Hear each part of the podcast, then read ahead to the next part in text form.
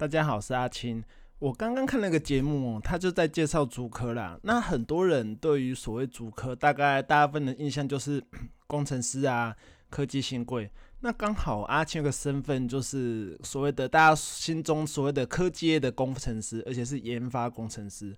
那所以一般人都会觉得说，工程师的待遇很高，甚至有个科技新贵这个名词会出现。当你听到科技新贵这名词，听起来就蛮厉害的嘛。而且呢，大家也看到新主人普遍都是所谓的工程师，而且他们待遇真的蛮高的。那一般人会觉得说，那到底科技新贵到底这个薪水到底多少？我相信这件事情是很多人的疑问。其实哈，这件事情在阿青当学生的时候，其实本身也是抱着有点期待又怕受伤害的心理。那什么是期待呢？期待当然是期待未来有个所谓的科技新贵的薪水嘛。那怕受伤害是什么呢？因为听说工程师就是都加班加蛮凶的，所以其实阿青也是蛮担心的啦。所以啊，没有人喜欢加班到半夜嘛。那当时候有趣的是，当时候阿青毕业的时候，那时候正是宏达电最夯的时候。我毕业那一年，呃，大家就不要再算什么时候了啦，反正就是 HTC 一千多块的时候。那时候呢，我学弟去面试宏达电，宏达电跟他说要上到半夜，要上到半夜一点。对，没错，这件事情是我学弟跟我讲，他对他是个很憨厚的人。可是呢，这听起来就很恐怖嘛。你想想看到白天，那通常我们说白天也是都大概九点、九点八、九点上班嘛。你八九点上班要上到半夜一点呢？其实一般人想听起来也是觉得很恐怖嘛。那其实，在科技业里面呢，还是偶尔有这种公司。那为什么他可以工时这么长呢？因为他会给你很高的薪水。我先讲一下为什么会有科技新贵这个名词好了。因为早期呢，公司可以配股给员工，而且被扣了税还比直接发薪水来的少，所以呢，公司会用给他股票的方式来弥补他的薪水。可是呢，他给他股票的方式呢是可以给很多，因为他扣的税相对来讲是很少的，所以呢，理论上。以前的钱哦，以前科技新贵那个钱真的很多很多。那像我教授，我教授当当然有经历过科技新贵，而且他曾经带过股王哦。所以我教授还开玩笑说，以前发薪水的时候，发那个股票的时候啊，他就会到厕所里面偷偷打开看，现在里面到底有几张。我真的是蛮，呃，真的是蛮想经历那个时代啦。可惜阿青毕业的时候，离科技新贵大概也过了四五年，就是股换。乱发股票时代啊，因为乱发乱发股票时代，就是真的会很多很多钱。我曾经算过一个比例，就是说现在的科技业工程师跟以前的科技业工程师到底收入差多少？答案是打了四折。对，例如说以前可能工作，呃，工作五年就年薪三百万。那可能现在就是一百二十万，一百一百二十一百三，就是差蛮多的。因为以前真的是股票乱发嘛。那我以前听过一个最夸张的是，曾经有一个公司，嗯，也不是很厉很有名，那时候也不是个很有名的公司，因为赚了大钱，所以员工居然团购，团购什么呢？你绝对想不到，团购 B N W，那是就是科技新贵真正最兴盛的年代。那所以呢，现在因为没有了股票之后呢，现在都是改发奖金嘛，几乎。你现在听到要分股票的股票的公司也没有吧？像什么比较大家比较听过，像什么联发科啊，然后台积电啊、红海啊，像我有些朋友都在里面嘛。现在就真的也都没有在发股票啦，就是直接发现金，因为既然发股票扣课税没有比较少，那不如就直接发现金吧。所以就直接活生生的打了四折。所以以前有个科技新新贵的传说，就是你只要工作个五年就可以退休。例如说你在台积电，以前我我而且小时候的时候都会听到说，那那个在在台积电扫厕所的欧巴桑年薪都有破百。那在那个年代破百，当时很厉害的时候嘛，就小时候听到破百就觉得这个是呃精英中的精英嘛。那现在破百，现在连扫。扫地的欧巴桑都可以破百，那就是真正的科技新贵年代，就是大家钱都乱分啊，股票乱发啊，大家都是过很好日子。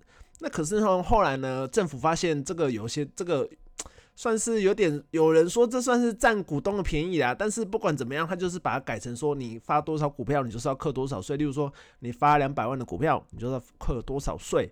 所以呢，大家呢现在又开始发钱了。那通常我们一般来讲，要怎先讲一下要怎么变成所谓的科技新贵啊？其实阿青就是大家手中眼中的所谓的科技业，我不敢说自己是新贵嘛，那就是所谓的科技业工程师。那你当科技工程师呢，首先要什么？首先毕竟还是你要做理工科嘛。那其实想当所谓的科技业工程师或者是科技业成员的人，其实蛮多的嘛，因为这个世界上就各行各业嘛。可是呢，要当上科技业工程师，毕竟大家可以理解嘛，因为工程这种东西算是蛮困难的，你比较不会找一个非本科系的人来做，因为他并不是那么容易学嘛。例如说啊，阿青，阿青从呃、大一到硕士全部都是念资讯工程，所以什么是资讯工程？就是写软体就对了。像你听到的软体都是资讯工程通包啦，所以呃，像我们大学就什么软体都学嘛。然后到了研究所就开始分成，例如说网路啊，例如说呃修图嘛，就我们我们这边叫图论呐，就是一般的人讲就是修图嘛。然后呢，还有什么？嗯、各种嘛，例如说分析呀、甚至哦，人工智慧。人工智慧那时候阿青那时候读的时候没那么行，但是阿青以前是做人工智慧，算是蛮常做人工智慧的人，少数的人之一啊。所以呢，通常第一部分，如果你要当所谓的科技新贵，第一个你是最好是要本科系。第二个呢，最好是要念个硕士，因为就说哇，这个这个太强人所难了吧？我不一定我的人生规划里面可以念上硕士啊。可是呢，毕竟因为台湾现在硕士很好考啊，因为台湾现在硕士，因为就是以理工听理工来讲啊，我们不讲别科系，我们别科系我比较不了解嘛。以理工来讲呢，它可能就是。嗯，他可能就是，例如说，呃，大学部收一百个学生，他硕士就收一百个。那所以说，其实基本上，如果你要念的话，都有得念呐。所以在人人都是硕士的状况下，你如果没有念上硕士，当然理论上是比较吃亏一点呐。所以阿青呢，理所当然的也跑去念了硕士嘛。那阿青念的是，跟大家说一下，我是念中正大学的，就是中正大学的资讯工程硕士。嗯，中正大学是一个好大学，它环境优美，在嘉义，大家哦哦有空也可以去那边走一走啊，还蛮不错的。那所以呢，你必须第一个，你最好是要念个硕士，因为大家都是硕士，所以你做 做个硕，如果念个硕士比较会有竞争力。那通常大家一定会好奇的事情就是。那科所谓的科技业工程师薪水到底是多少？一定会很好奇嘛？所以你你敢说自己是科技新贵，或者说呃，大家所谓的科技新贵到底多少？因为阿青在这个行业也很十几年，所以其实还有身边很多朋友大概领多少，我大概也知道啦。所以以一般来讲吼，硕士工程师的行情就是入入门行情就是月薪四万二到四万五。像是呃台积电大概是这个价钱，就是月薪就是大概大家都差不多啦。那当然有高也有低，可是呢，平均我们抓个平均值大概四万二到四万五之间。那当然。你会觉得说啊，四万二到四万五，这这有什么好？这有什么好说嘴的？什么这有什么好当什么科技新贵？那当然，重点还是在于他的奖金嘛。那我们所以一般 像我们工程师出去，例如说我们会聊天嘛，然后看你们公司好不好，或者说诶有没有机会跳槽到你们公司，我们会讲的是年薪，对，就是年薪。公司会用不同名目发给你，例如说他可能年终会发一次，年的中间会发一次，年末会发一次，季奖金发一次。像那个开台积最有名的台积电嘛，台积电就是每一季都发一次嘛。我常开玩笑说，如果你在台积电做了不开心，你可能就要走的时候，你要想到，哎、下个月又要发季奖金了，然后又不开心，又过两个礼拜的时候，我就想，哎、下下个月又要发季奖金了。所以我就说，人家台积电真的走不掉，因为他其实因为他的本薪，所谓本薪就是薪水，并不是特别高啦，可能就跟就工程师在四万多入刚入门的话，也不会说，哎、就很高，什么十几万，没有没有。